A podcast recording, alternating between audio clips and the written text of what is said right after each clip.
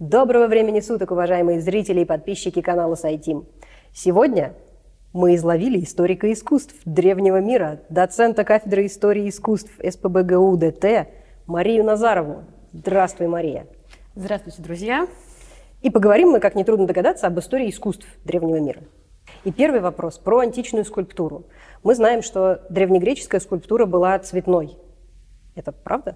Кстати. Да, совершенно верно. Спасибо, это отличный вопрос. Действительно, долгое время бытовало мнение, что греческая скульптура такая замечательная, стерильная, белая и чистая.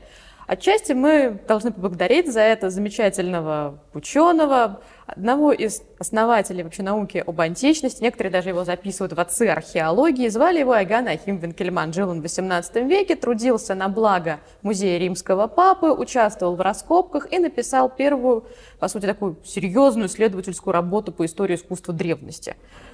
Винкельман придумал еще и эстетику. То есть он учил своего читателя, как правильно надо смотреть на скульптуру, как надо ее воспринимать, как ей правильно восхищаться, ну или в некоторых случаях, как ее правильно ругать.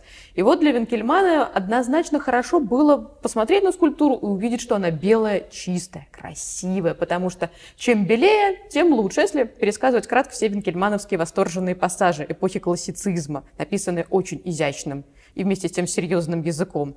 Если же Винкельман видел, что там есть цвет, он говорил, это вырождение вкуса, это позднее варварство.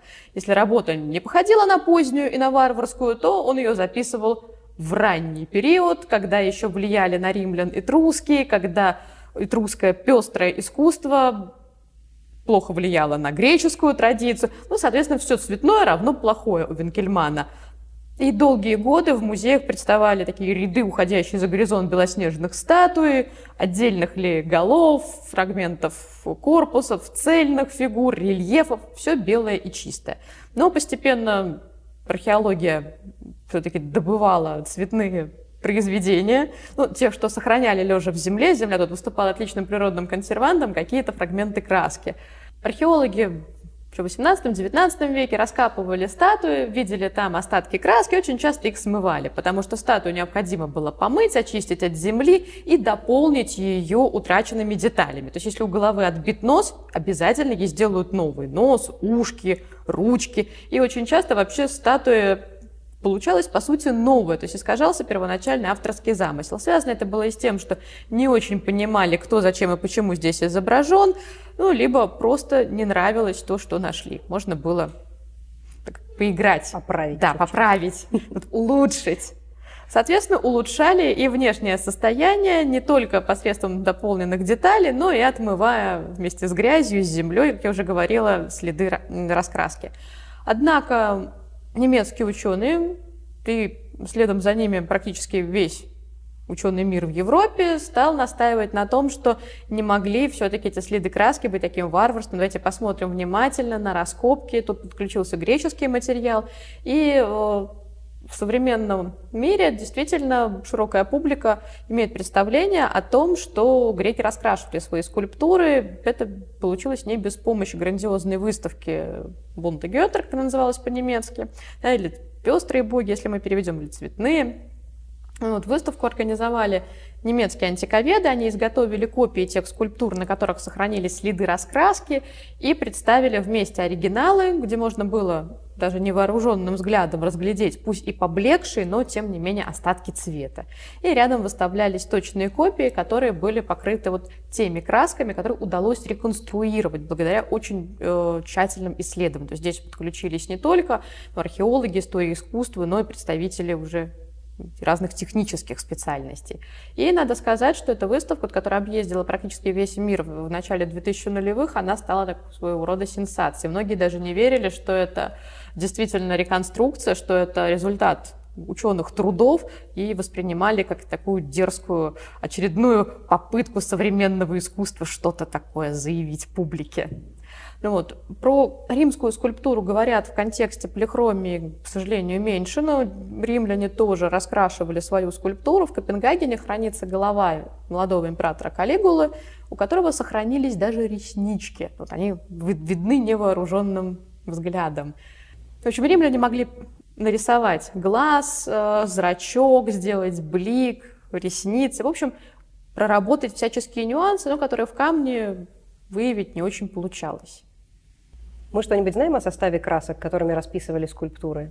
Да, это все хорошо известно благодаря сочинению Плиния Старшего. Плиний такой, что ли, ученый-энциклопедист, то есть он высказался на многие-многие темы, и в том числе говорил об изобразительном искусстве, поминал как разных мастеров, технику, технологии, и, кстати, рассказал нам кое-что и об античных красках. Ну, кроме того, вот исследования, проведенные для выставки, посвященные исторической раскраске скульптур, они позволили там все очень четко выяснить с составами красок там, где они сохранились.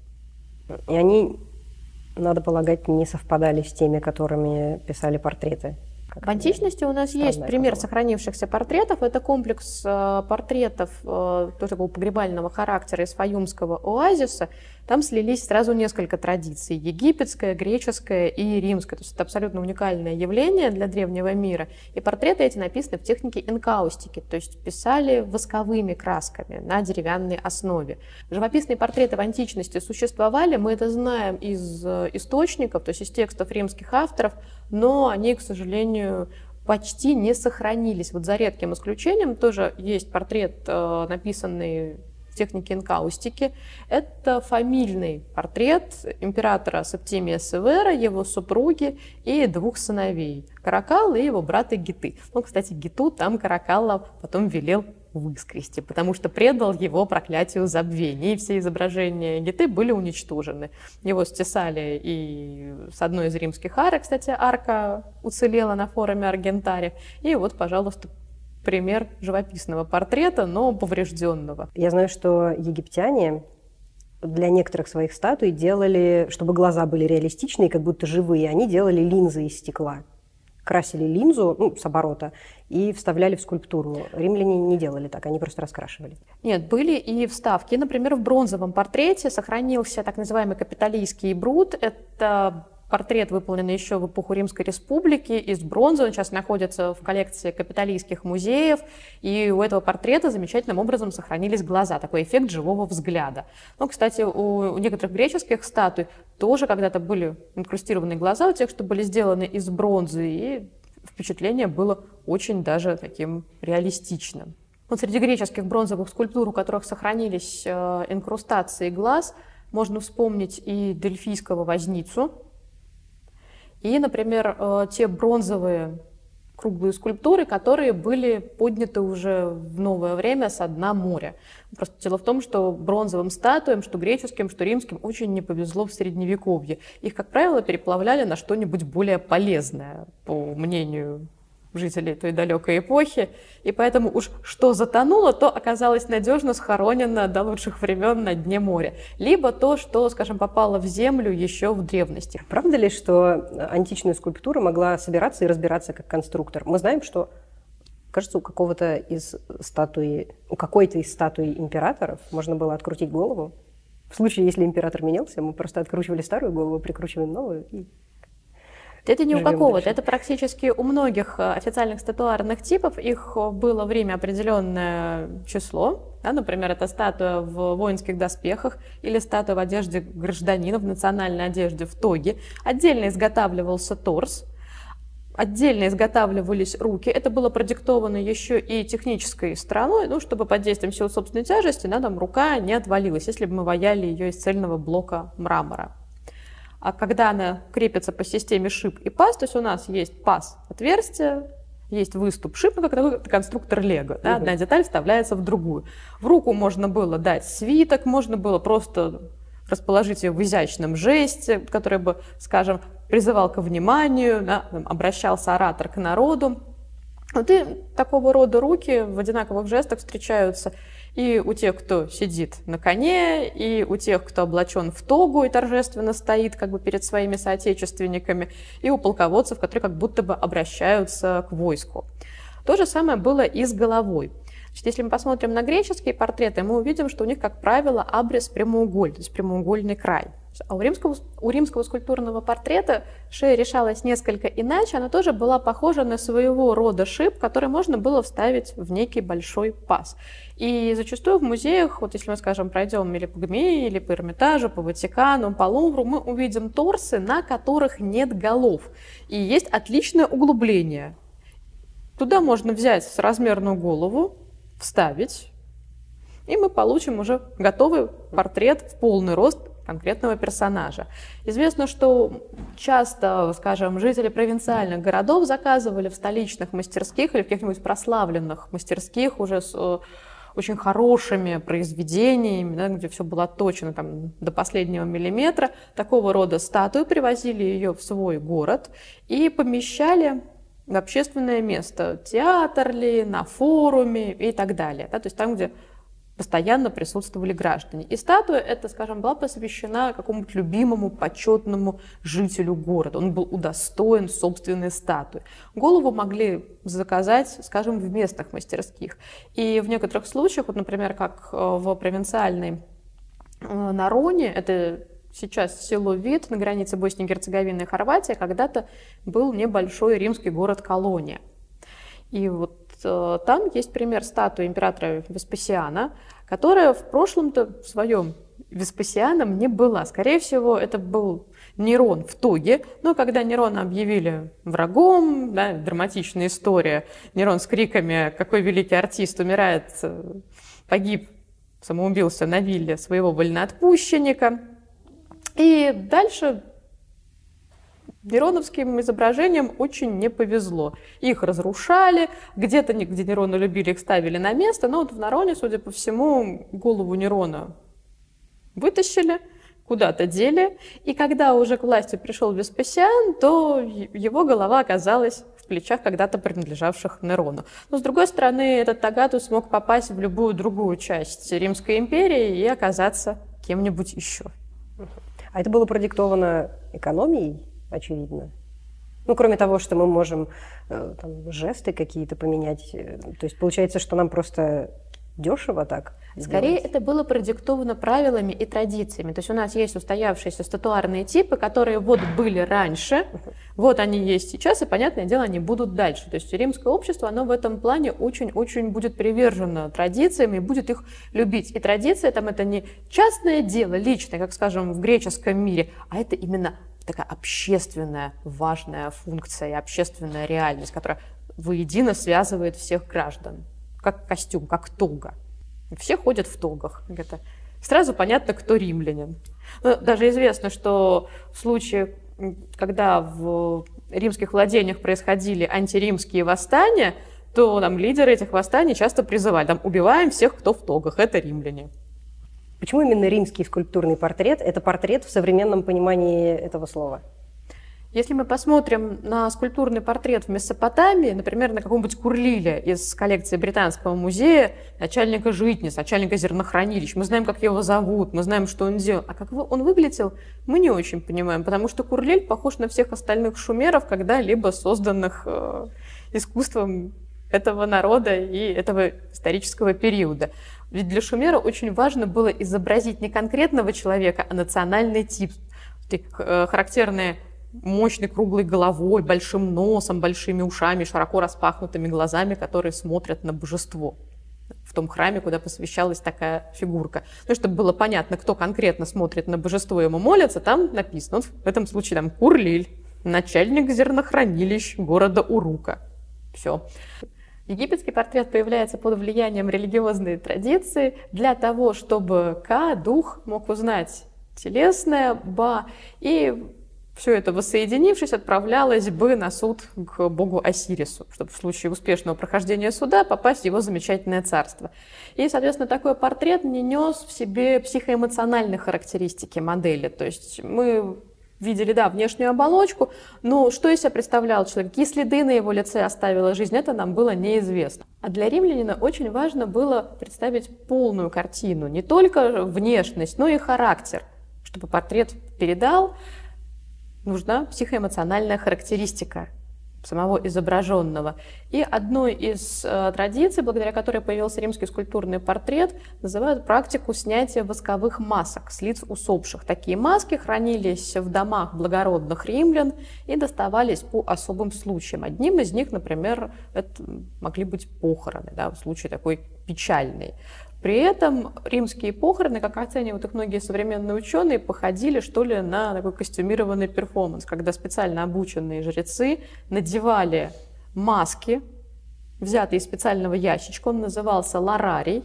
Один из жрецов надевал маску новоприставленного, самого усопшего, и как будто бы вся семья провожала человека в последний путь и встречала в загробном мире. То есть такое шествие живых мертвецов через весь Рим. Прощание обязательно проходило на римском форуме. Процессия отправлялась из дома и шла на главную городскую площадь на форум. И там уже произносили речи, собственно, откуда знаменитая римская, что о покойном или правду, или хорошо. Мы обычно вспоминали все хорошее, что данный человек сделал. В этом была еще важная такая воспитательно-патриотическая функция, чтобы воодушевить молодежь, вспоминали деяния предков здесь представленных, тоже, что они хорошего сделали, как они отечеству послужили, ну и, соответственно, усопший тоже здесь должен был не ударить в грязь лицом, ну, точнее, своей восковой маской. То есть это получается шутка про то, что семья – это группа людей, которая периодически собирается, чтобы отметить изменение количества людей в группе. Это у них очень ярко проявлялось. То есть да. С той стороны люди тоже приходили. Да, приходили все, и ныне живущие, и когда-то жившие. Вот очень многие античные авторы отмечали, что это имело и важную воспитательную функцию для молодежи, и это еще был предмет гордости, например, римской знати. Вот, посмотрите, сколько у нас замечательных масок. К сожалению, данной археологии многие слова авторов римских не способны подтвердить. Ну, во-первых, воск не самый долговечный материал. Еще исследователи сходят, сходятся во мнении, что очень многие хранившиеся в самом столичном Риме маски погибли в пожаре нероновского времени, когда меднобородый император стоял на балконе своего дворца и желал думать, что он смотрит на горящую Трою, и придумывал, как гласит легенда, какую-то очередную безвкусную поэму на этот счет. В Европе античная цивилизация на время Средневековья у нас немножечко отошла, культура там принципиально поменялась, и потом была эпоха Возрождения, и Возрождение было как раз античных идеалов и канонов. А как обстояли дела на Востоке? Были там похожие пертурбации? На Востоке, кстати, как известно, Восток – дело сложное. Смотря какой Восток мы берем, ведь Рим распространил свое влияние на, на все берега Средиземного моря, сделал его таким маленьким внутренним морьком. Вот, и Египет был римским, и Серафиникийский берег, и даже вот кусочек Месопотамии, вся Малая Азия, там, где современная Турция. И надо сказать, что античные памятники, и греческие, потом унаследованные римлянами на этих землях, и римские в дальнейшем, они в ряде случаев имели разную судьбу. Если в Западной Европе вот у нас все, Рим захвачен ордами Адаакра, да, кончилась античность, в Византии переход будет несколько мягче, потому что, например, для византийца у него что император Август античный, его родной любимый император, что Юстиниан, что Комненовская династия, традиция вот так резко не прерывается. И одно плавно перетекает в другое. Вот на примере византийского искусства мы можем говорить о постепенной эволюции. Да, действительно, она где-то зайдет очень далеко от того, что было в начале. Какие-то приемы сохранятся и в архитектуре, например, и в скульптуре, в декоративно-прикладном искусстве. Те же э, части римской державы, которые отойдут э, мусульманскому миру в средние века, они будут претерпевать тоже очень-очень неоднородные изменения. Например, на заре существования халифата при омейядах искусство мозаики долго сохранялось. Появлялись даже в светских помещениях росписи, навеянные античными сюжетами, как, скажем, в халифской бане. Там были и обнаженные женские фигуры, кариатиды, как будто бы поддерживавшие своды, и музицирующие звери, и гирлянды из цветов и побегов винограда. Ну, соответственно, потом, несколько с течением лет, все изменится, и подобных сюжетов мы уже даже в светской живописи не встретим. Архитектурные решения и приемы на Востоке Некоторые из тех, что были популярны в античном мире, широко применялись, там, арочное строительство и так далее. Вот на Востоке тоже получило свое дальнейшее развитие и очень активно использовалось. Мы это можем увидеть тоже в памятниках Омейядского халифата на Ближнем Востоке, ну и, собственно, в Византии, если мы Византию в данном ключе рассматриваем, ну, как некий условный Восток. Как римляне и их противники изображали друг друга в искусстве? Ну, здесь, пожалуй, одним из самых ярких примеров будет противостояние Рима и Парфии, которое происходило не только на полях сражений, но вот результаты этих самых сражений, военных действий или, наоборот, каких-то дипломатических решений, все это отразилось и в искусстве. Одна из самых знаменитых статуй раннего императорского времени, статуя императора Августа, является так называемый Август Прима Порта из коллекции Ватикана. И это статуя Августа, который представлен в образе полководца, и здесь нам интересен рельеф на доспехе самого императора. На панцире Августа из Прима Порта из коллекции Ватикана мы видим сцену, где римский воин принимает у парфянского воина штандарты, которые были потеряны, одни в пятьдесят третьем году до новой эры Марком Лицинием Красом, другие в тридцать пятом году тоже до новой эры Марком Антонием. И вот эти штандарты, которые очень важны были для Рима с идеологической знаковой точки зрения, при Августе удалось вернуть. И данное событие вот в виде такой символической композиции и показана на императорском панцире. Там мы сразу узнаем римлянина по его характерному вооружению, по воинскому облачению и, конечно, узнаем парфянина. Это практически такое противостояние Запад-Восток. Парфянин будет изображен в штанах, это еще и указание на то, что перед нами не только выходец с Востока, но и варвар, потому что римляне носят драпирующую одежду, а все, что кроено, это, как правило, носит представитель варварского мира. То есть, в общем, если вы идете время по форуму, а навстречу вам человек в штанах, мы понимаем, варвар. Кстати, в штанах варвары будут появляться и на других произведениях. Например, на колонне Траяна мы можем увидеть варваров, и мы их сразу узнаем по штанам и грубой скроенной одежде. И, в общем, на многих других памятниках, где это будут присутствовать и европейские враги римлян, то есть те племена, которые римляне покоряют, и, конечно, всевозможные парфяне. Это и эфесские фризы, находящиеся в Вене, это и арка Септимия Севера, стоящая на римском форуме. Они все посвящены войне с Парфией, и парфян мы обязательно узнаем по характерным штанам, по высоким мягким сапогам, по вот этим рубахам с длинными рукавами, еще и э, перехваченные поясом на талии и, конечно, по колпакам. Вообще колпак в античном искусстве — это своего рода тоже еще одно указание на то, что перед нами выходец с Востока. Правда ли, что античные боги были первыми, первыми божествами в пантеонах, которые имели некоторые недостатки? Там какие-нибудь Бахусы, Дионисы, Зевс, вот этот, который ведет себя совершенно неподобающим образом. Или до этого все-таки было что-то такое, что это не, не античное изобретение? Ну, боги были теми еще милыми ребятами в шумерской мифологии. Например, бог Энлиль, верховное божество шумерского мира, взял и задумал великий потоп, потому что ему надоели омерзительные людишки. Какие-то знакомые мотивы.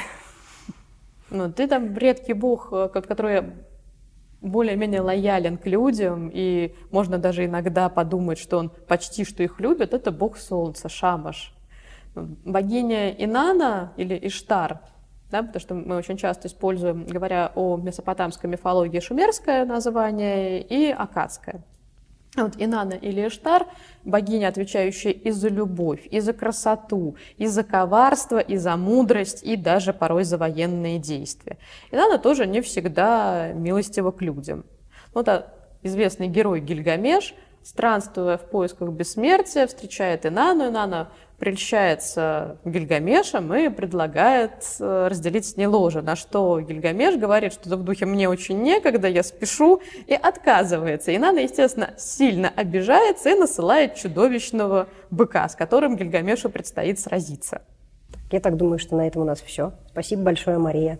Спасибо, что вы с нами. Подписывайтесь на наш канал, ставьте лайки, пишите, что вы знаете про античное искусство. Возможно, мы запишем еще что-нибудь.